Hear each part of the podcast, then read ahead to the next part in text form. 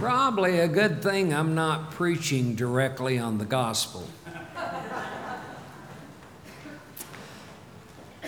My wife, Joanna, has observed that maybe the best part of a great vacation or a trip is simply anticipating the event. You know, getting ready for it, planning, feeling the excitement as it builds. Lately, we've been planning a two week camping trip in Montana, where we live. We'll see how that works out. But it's okay because what that means is I get to shop for camping equipment. And that's great fun. It's exciting to plan where you're going to go and when you're going to be where. But of course, eventually you get to that place where everything is in place, but you've not actually left to go on the trip. Maybe it is a few days or a few weeks or a few minutes, but you're at that place where you just have to wait.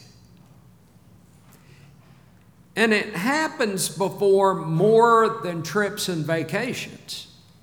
That moment of pause when you are waiting to begin the next new big thing in your life.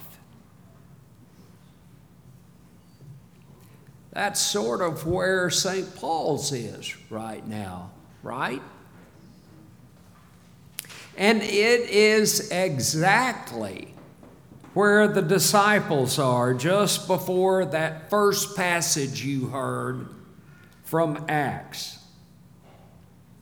Okay, so Jesus rose from the dead back at Easter, and now he's been popping in and out, making sort of guest appearances for 40 days, right up until a week ago Thursday, when on Ascension Day, Jesus waves goodbye and ascends to heaven, leaving the disciples behind.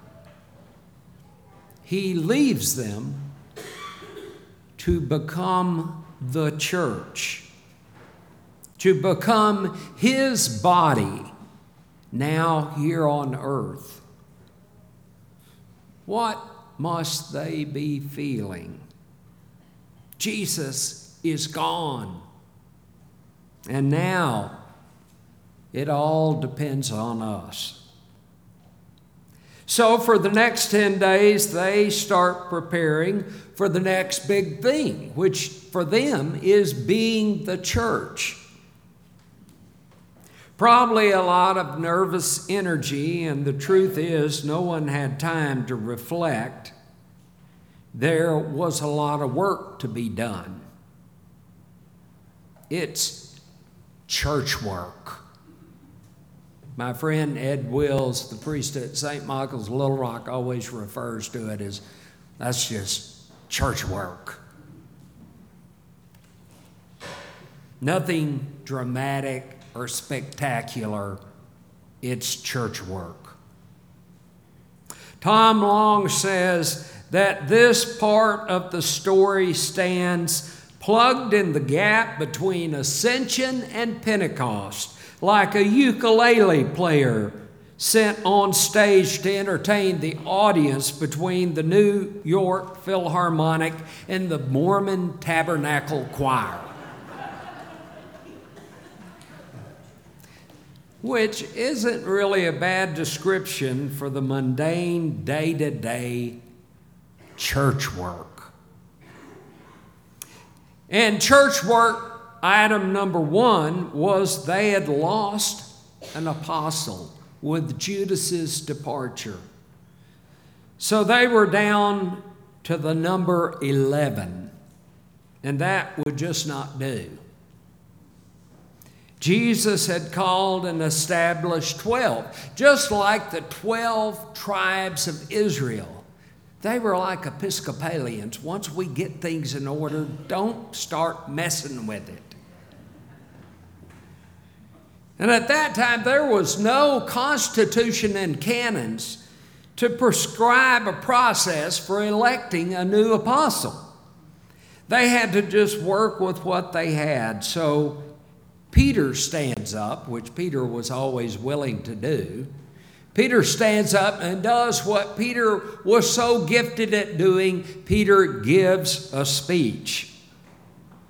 If all else fails, give a speech.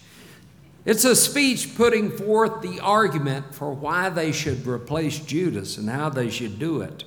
And so they nominate two worthy candidates. And then, well, luckily, they prayed. And then, do you remember what they did? They cast lots. Now, a lot of versions will say, biblical versions will say they drew straws, which is probably an indication of some puritanical discomfort with the idea of doing anything that resembles rolling dice. I remember my mom, when I was a kid, discouraged me from rolling dice, saying, Son, can't you tell they just feel good in your hands? It must be a sin.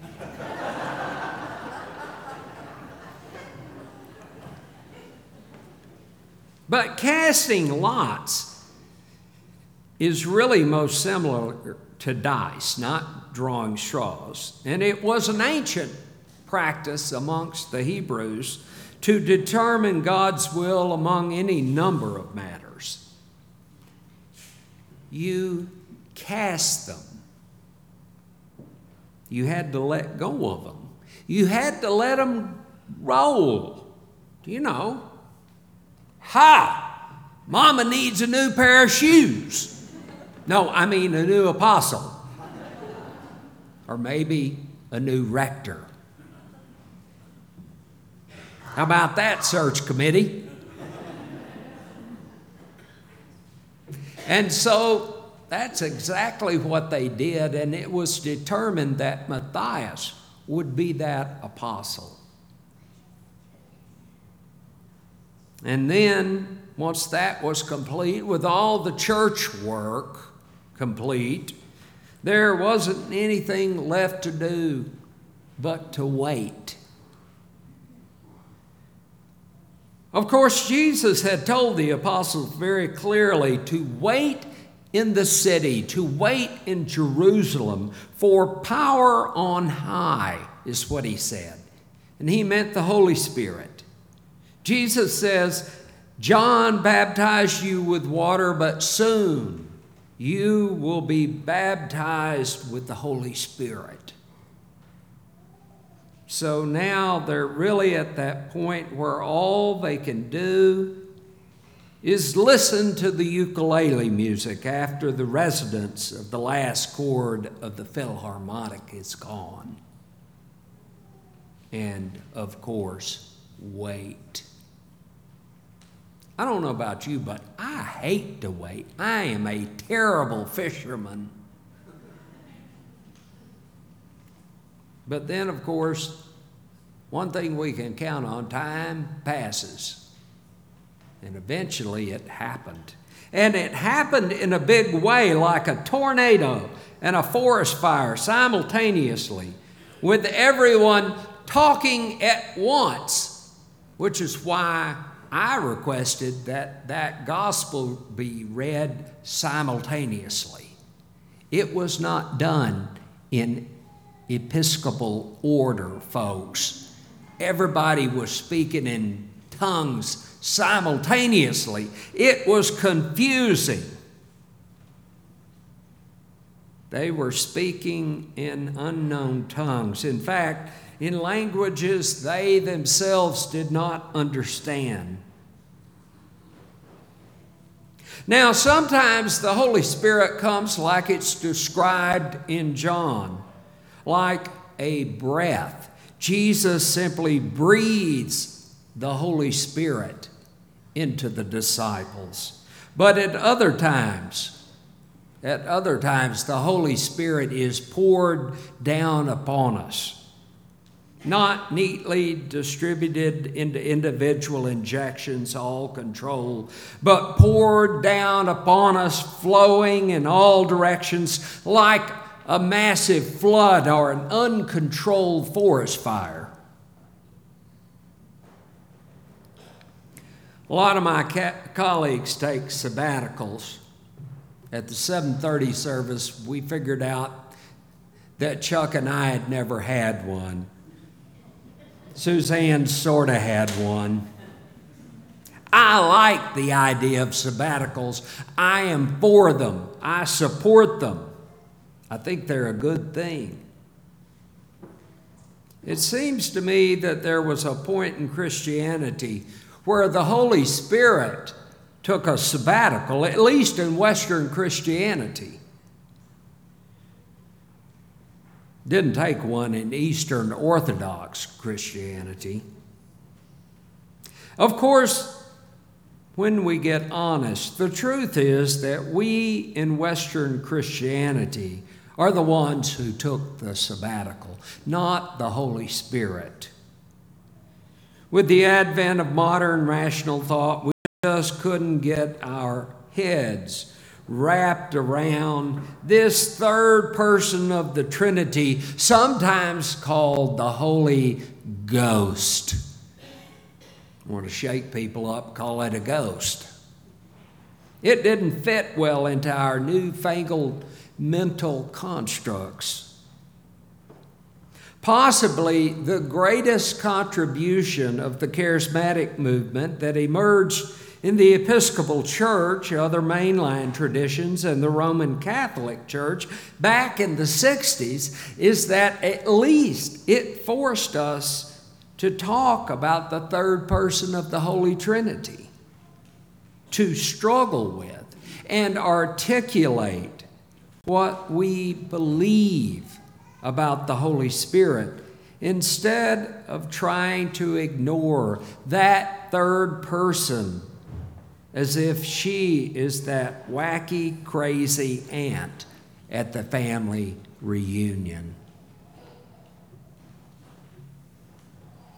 Well, as Bishop Curry says, enough said about that. I'm about to sit down. For the last six months, I've been here with you during one of those transitional in between times where we've been getting ready together for the next big thing here at St. Paul's. I've done the best I could on the ukulele. And in fact, I play the ukulele.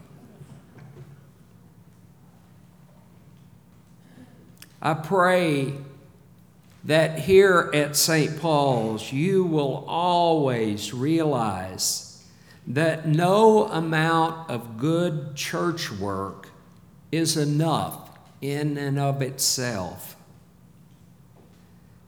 That whether the Holy Spirit is poured upon us like a sweeping flood, or breathed into us, or slips into our hearts through our dreams when we are asleep, I hope you remember that the Holy Spirit of God is always an absolutely indispensable ingredient of power if we are truly to be God's church and respond faithfully to what God is calling us to do. Come, Holy Spirit, fill the hearts of your faithful and kindle in us the fire of your love.